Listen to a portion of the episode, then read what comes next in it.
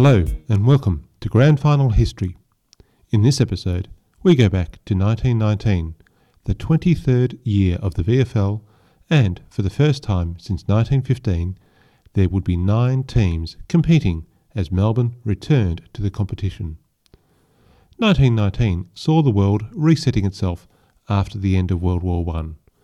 In June, the Treaty of Versailles was signed, formalising the end of the war and setting the stage for peace and prosperity for all countries for the rest of the twentieth century. Sadly, not. In December, the Great Australian Air Race saw the first flight from England to Australia. The Australian government had sponsored the race to encourage aviation and helped connect Australia to the rest of the world.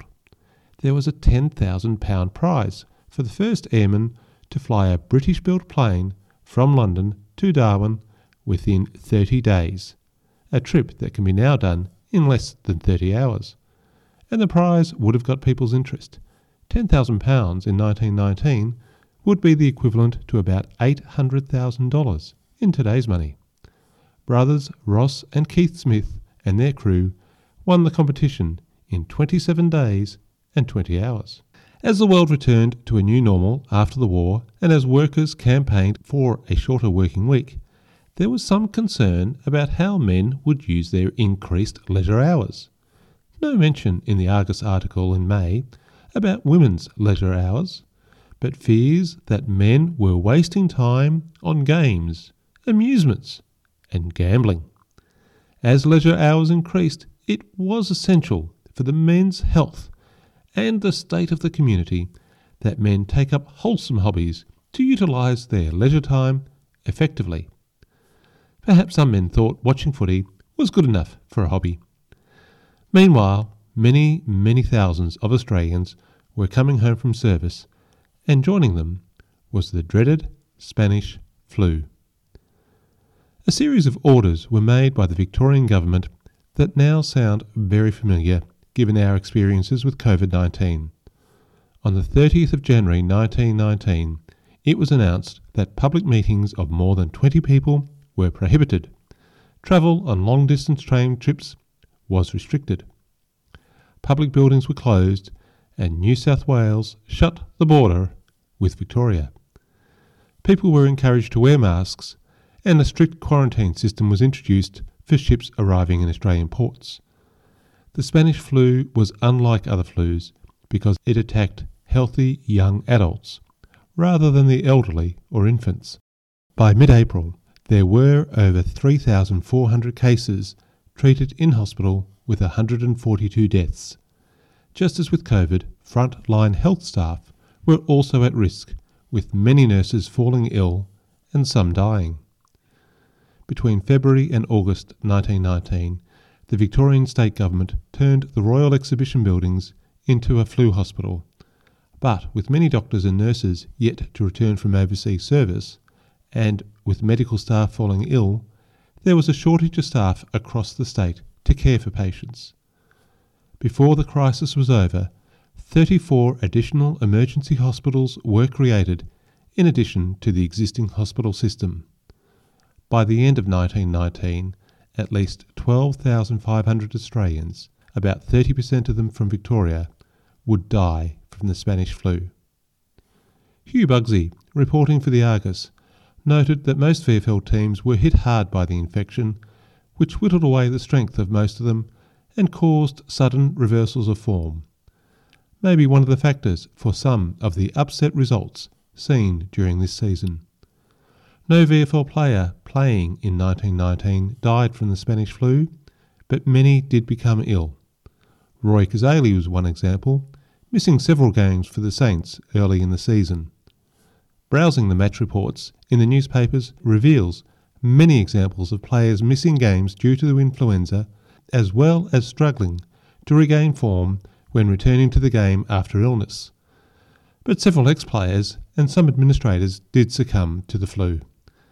Doug Fraser, who was suspended for five years for his part in the infamous Carlton bribery scandal of nineteen oh nine, died in February, aged just thirty-two. Just before the season started, Frank Hyatt, Carlton's vice president, league delegate, and Secretary of the Victorian Railways Union, died, aged just thirty-seven. He left a wife and three children. Just a couple of examples of the many, many losses across the community. There does not seem to have been any specific actions taken by the V F L to address Spanish flu. With Melbourne returning to the competition, there were even more games being played each Saturday, with no crowd restrictions. The health authorities believed that outdoor events did not create transmission risk, but player transfers from interstate were impacted by travel restrictions. Richmond's historian, Rhett Bartlett, tells of the star Western Australian recruit, Norm McIntosh. He could not get to Victoria in time to live in Richmond for twelve weeks to be eligible to play. He would have to wait until season nineteen twenty to join the club. Focusing on the footy now. January saw the proposal for each club to have a junior team that would play as its own competition. This is effectively the start of the V F L reserves, but Geelong did not field a team. At the league A G M at the end of March, the donations to the patriotic funds were tallied for the previous year at three thousand three hundred fifty-five pounds, which brought the total since the start of the war to over nine thousand four hundred pounds, or the equivalent of about seven hundred sixty-six thousand dollars in today's money. Geelong's forced experiment in nineteen eighteen with red socks was at an end for season nineteen nineteen. The team had gone with the new colour socks due to a shortage of blue wool rather than for a desire for a new image. But with the return of Melbourne, who had a prior claim on the red socks, and an abundance of blue wool, nineteen nineteen would see Geelong back in their traditional blue socks. The season opened on Saturday the third of May with Geelong having the bye. The previews in the various newspapers were hoping that the game would return to the standard of pre-war days. Public interest in terms of membership ticket sales was encouraging. Many clubs had former players returning from military duty to warm welcomes, while there was undoubtedly much sadness for those who would never return to play. The opening round saw a return of crowds that recalled the pre-war era. Club membership tickets were in high demand, and several clubs were in the happy situation of running out of membership cards and resorted to taking payment with handwritten receipts and a firm promise to dispatch the new cards during the week. The game of most interest was the grand final replay with South Melbourne hosting Collingwood. South unfurled their premiership flag, but Collingwood had the better of the day, winning by two goals. Carlton were too good for Fitzroy, Richmond beat Essendon, and St Kilda started their season with a win, as expected, given they were playing Melbourne and it was their first game for four years. Round two saw some upsets when St Kilda managed to get their first win over Collingwood at Victoria Park in twenty-seven attempts since the start of the V F L in eighteen ninety-seven. Despite leading all day, the Saints nearly blew it, allowing Collingwood to score four goals in the last quarter. If the Magpies' Gus Dobris shot from the boundary line after the bell had gone through, it would have been a Collingwood win yet again. St Kilda had an even bigger game in round five when they travelled down to Geelong and kicked six goals ten behinds at the Corio Oval, holding Geelong goalless for the entire game. Geelong somehow managed to kick eighteen behinds, but not a single goal for the entire match. By round seven, the competition was proving very even. Only one win separating the top six teams. Melbourne, understandably, were struggling at the bottom of the ladder as they rebuilt their team, and South Melbourne were on top, having only lost their opening game against Collingwood. Round eight provided one of the blockbuster games of the season. Carlton were the other leading team of the competition, also just dropping one game, a surprise defeat by Essendon in the second round of the season. The Blues and South met at the Lakeside Oval, where a close-fought game saw South keep top spot by defeating Carlton by one goal. However, that seems to have broken the spell for the Blues, who then lost their next three games as well. In nineteen eighteen, South Melbourne had only lost one game all season as they went on to win the premiership, and that loss was on a Monday of a long weekend when the team had basically been on a bender up in the Dandenongs at the invitation of one of their supporters. Round twelve, nineteen nineteen, saw the Southerners take some sort of revenge for that blemish that cost them the opportunity to be the first and only team to complete a season undefeated. They hosted St Kilda at the Lakeside Oval and set a number of long-standing records as they demolished a team that had been having a reasonable season. The final score was twenty-nine goals fifteen, one hundred eighty-nine, to two goals, six behinds, eighteen points. It was the highest score for a V F L team to date. This included seventeen goals in the last quarter, which was also a record. And Harold Robinson, at full forward, scored fourteen goals off his own boot, setting another record. However, it should be noted that in the last quarter, the Saints had three men off the field injured. In the second last round, Carlton had given themselves a strong chance of ending up in the Final Four in their game against top-placed South Melbourne. Despite trailing the favourites for most of the game, they had a come-from-behind victory in the last quarter to win by four points. But the Blues still had a challenge in front of them in the vital last round. The permutations and possibilities were analysed in depth in the lead-up to the final round. It was a cold, wet Saturday afternoon to end the season, and skills such as high marking and running were put away, as players generally just tried to push the ball forward by whatever means possible. Fitzroy led Collingwood for most of the game, giving their supporters hopes for a finals appearance, but three goals to the Magpies in the last quarter saw the Maroons tumble out of the four. Their only hope was for Richmond to beat Carlton, but the Blues also had a strong quarter and came from behind to beat Richmond, pushing the Yellow and Blacks to fourth, eliminating Fitzroy from any further action. Collingwood waited anxiously for word from Geelong. They were behind South on percentage, but when they heard the news that Geelong had won their third game for the season, defeating top-placed South, the Magpies celebrated by taking top spot, relegating South to second, and most of all, the Magpies had the cherished right of challenge in the final series. Sadly for Melbourne, they did not trouble Essendon, and their first season back to the V F L ended without a single win for the developing team. The Richmond change rooms was a tense place after the game against Carlton. Not knowing that Fitzroy had lost, they believed their season was over, and emotions boiled over. Accusations were thrown around that a player had been paid off by bookmakers to play dead, and one player declared he would never play again with a certain man who had not played as well as he usually did. But by Thursday, after a conversation between the players and the committee, all was peaceful again, and the team was ready for their first semi-final against South Melbourne. South were struggling though. Their full forward, Harold Robinson, who had kicked fourteen goals against the Saints earlier in the season, was injured, and veteran big man Vic Belcher was also out injured. Their rover, Jack Doherty, was under a cloud after being knocked out in the game against Geelong, but would play. No concussion protocols in these early days. Jack Elder was appointed to umpire the first semi-final. The Herald had expanded their coverage in the Friday night edition by getting quotes from the two competing captains, as well as predictions from several other club captains. The ever-expanding media coverage of football was well underway, even in nineteen nineteen.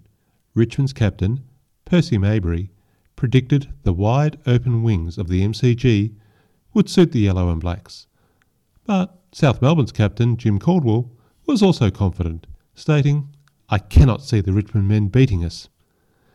The game was played in front of fifty-five thousand spectators, continuing the season's trend for large attendances and setting a record for a semi-final. Richmond were the crowd favourite as they took on the reigning premiers. It was their first real final series, not counting the unusual nineteen sixteen season, and South had been successful for a number of years, so neutral supporters were with the Yellow and Blacks today. It was a close game, but Richmond seemed to be playing better. At three-quarter time, The gap was thirteen points in favour of Richmond, but South were the more experienced finalists, and many thought that they would come home in a rush. But it was Richmond that scored the first two goals, establishing a four-goal break that gave them the confidence that the game was theirs. Even when wingman Robert Carew was carried off with a broken ankle, they maintained their poise. A couple of late goals brought the scores close again, but the bell sounded to finish South Melbourne's season and allow Richmond to celebrate their first V F L final victory.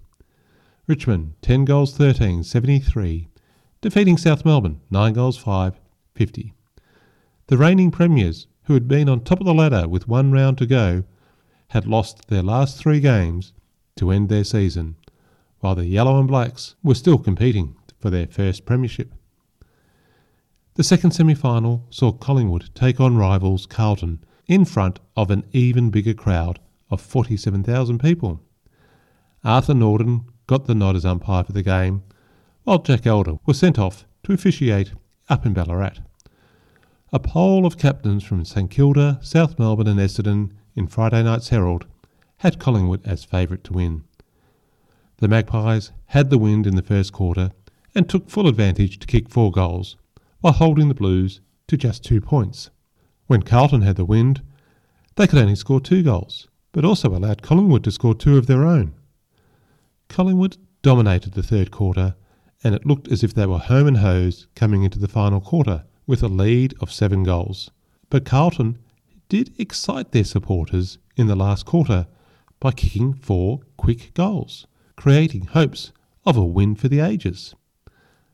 But it was not to be. Collingwood increased their defensive pressure and held on for a comfortable win. They would take on Richmond for the premiership. Collingwood were favoured by many to win the premiership match against the newcomers Richmond, and Collingwood's president Jim Sharp was even willing to put his prediction into poetry for the Friday Herald. Two fast teams, a springtime day, who will win? 'Tis hard to say. The Magpies' record is well known, but Richmond's fame has also grown. So cheer them on, both teams are good. I tip to win. Bold Collingwood! Perhaps there should be more poetry provided by the club presidents in today's modern game. Collingwood had reason to be confident. They had beaten Richmond in both games this season. In fact, the last time the Yellow and Blacks had beaten the Magpies was in July nineteen sixteen, over three years ago, although they did manage a draw in June nineteen seventeen.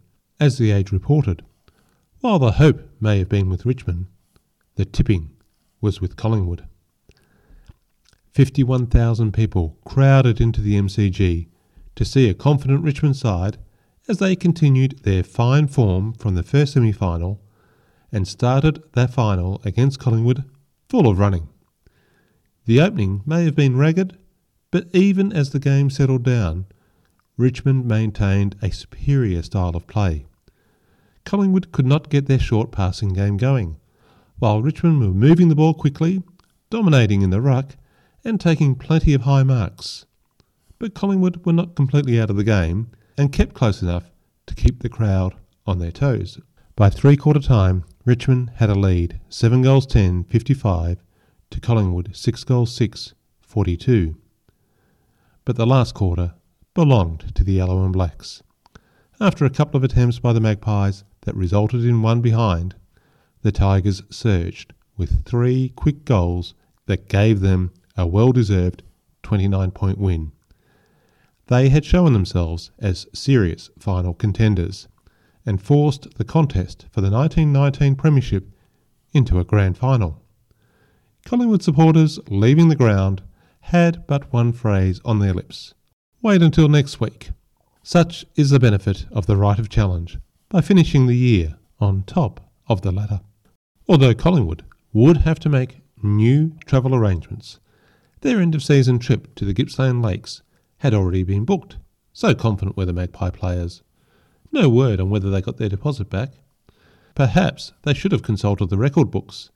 In the last twelve seasons, the top-of-the-ladder team had been beaten in the semi-final or final game nine times, resulting in a grand final match to decide the premiership.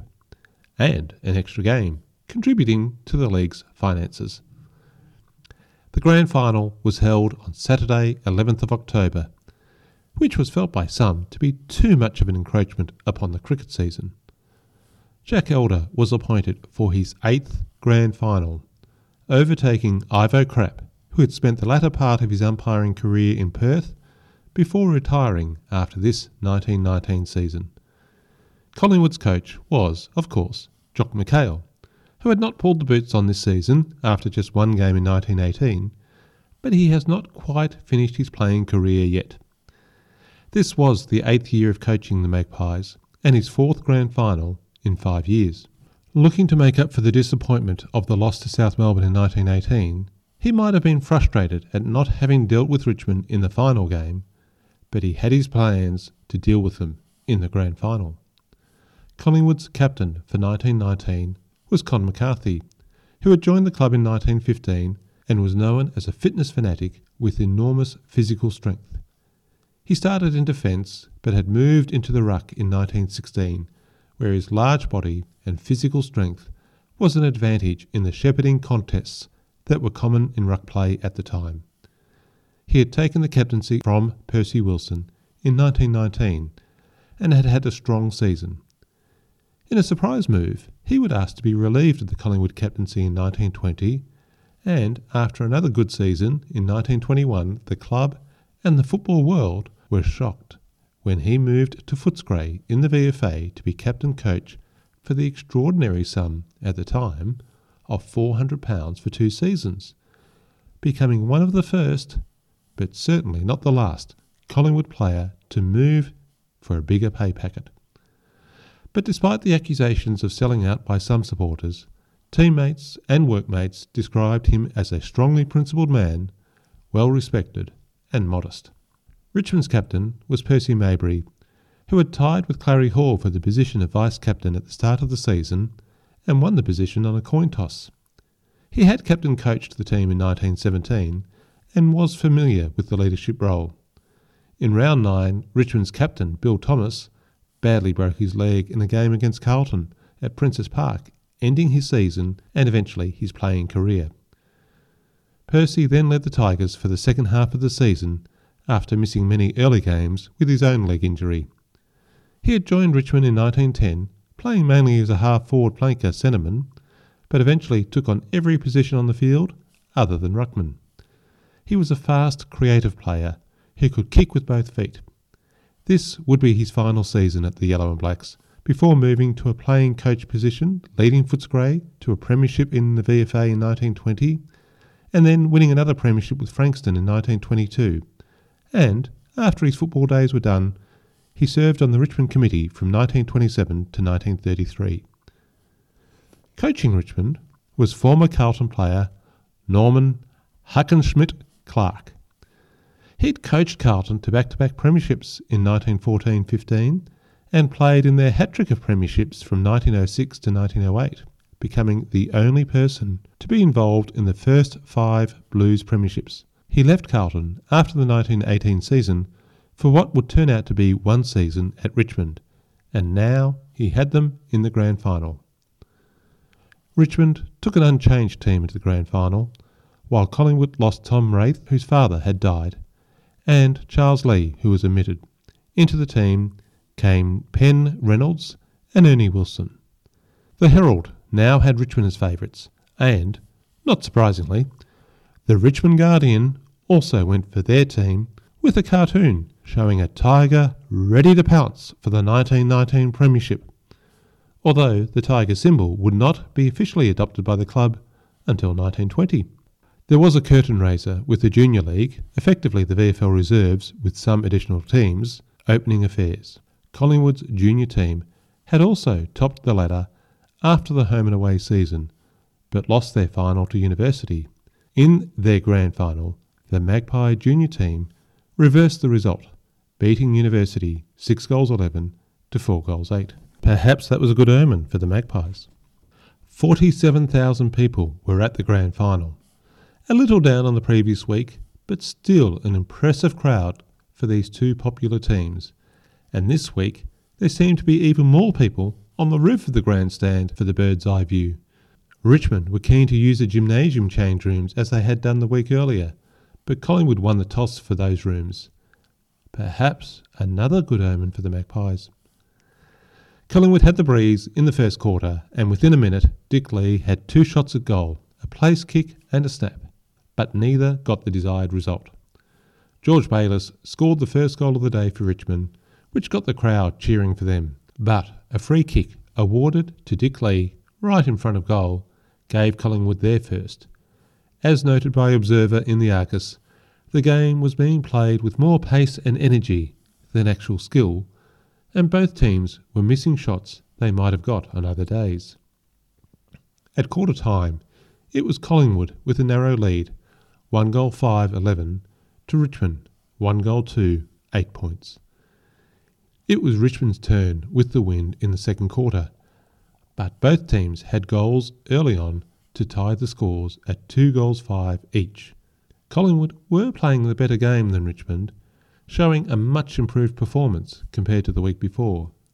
Soon, Dick Lee had scored another major for the Magpies. Then their ruckman, Les Hughes, took a strong mark and widened the gap further with another goal. Richmond supporters began to worry that the game was getting away from them, but their forward pocket, Donald Don, yes, his real name, scored a much-needed fourth goal for the Yellow and Blacks. The half-time break saw Collingwood leading to five goals five thirty-five to Richmond four seven thirty-one. It was still anyone's game, but the Magpies seemed to be playing a calmer, more settled game. The third quarter is sometimes called the Premiership quarter, and in this game, perhaps we saw an early example. Richmond's hopes may have been raised when they saw Dick Lee come out of the change rooms at the start of the third quarter, limping his way around the forward line. But the Collingwood champion had played much of his career with damaged legs, and he knew how to score goals when needed. Donald Don, yes, his real name, could have picked up a second goal for the grand final with a simple shot close to goal, but it missed. And then the Magpies started building the pressure. Lee got their sixth goal, followed by goals to Walton and Toomey. When the bell rang out for the third quarter, Collingwood had command of the game on eight goals eight fifty-six to Richmond, five goals ten forty. The Magpie supporters in the ground were beginning to feel like premiers. The Richmond supporters were hoping for a miracle. But there was no miracle this year. Collingwood continued their process and Richmond became more frazzled. They were still applying effort and energy, but not in an efficient or effective manner. Some in the crowd started moving towards the gates, and, as Observer said, the Tigers were caged and the Magpies were flying high. Collingwood finished the game on eleven goals twelve seventy-nine to Richmond seven eleven fifty-three. After a close first half, the Magpies had outscored Richmond six goals seven to three goals four to win their fifth premiership and Jock McHale's second as coach. There were a few issues to be addressed before the football year was finished. And what a successful year it was. The league had set records for financial returns and the number of people attending finals. After the trials of the war years, football was well and truly back. But the relationship with cricket authorities needed to be settled. This season had gone well into October, traditional cricket season time. There had been several meetings between the V F L and the Victorian Cricket Association. The management of all but two of the grounds was in the hands of cricket clubs. But it was the football season that contributed the revenue that allowed the cricket clubs to survive. The V F L wanted half a year for football and half for cricket. April to September for football, the remainder for cricket. Meanwhile, the Victorian Cricket Association had already confirmed that their season would continue to mid-April in nineteen twenty. One member of the V C A voiced their frustration with the V F L saying, quote, "They'll want to alter the climate next and have the whole year for football," unquote, which may be seen as a reasonable prediction of what the A F L has eventually achieved. Despite meetings, letters and newspaper articles, no agreement on the division of the year was achieved. This will, I'm sure, come up again in the years ahead.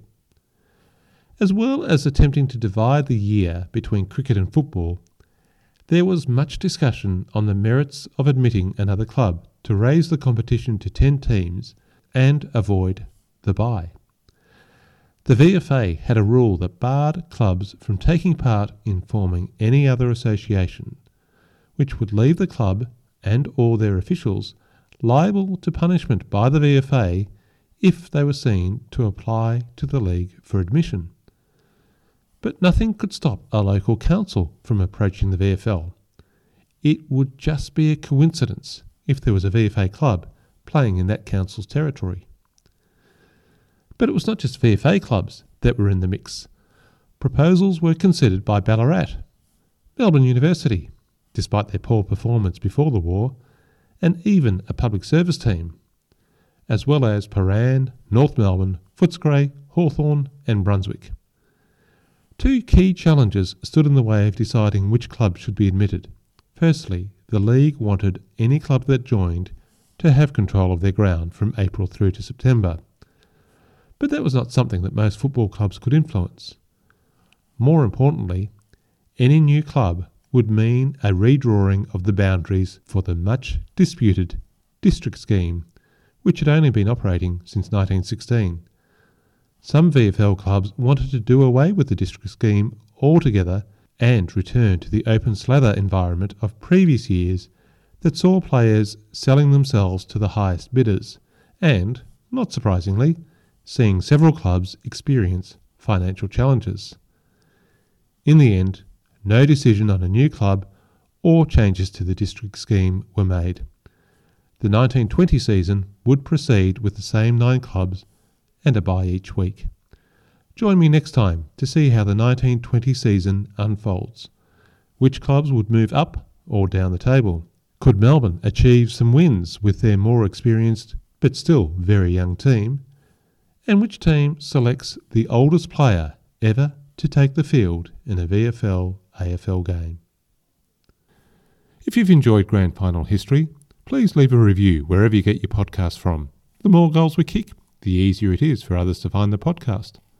If you have questions or you want to leave feedback, please email me at info at grandfinalhistory.com.au or check out the grandfinalhistory dot com dot a u website or Facebook or Twitter for more Grand Final History.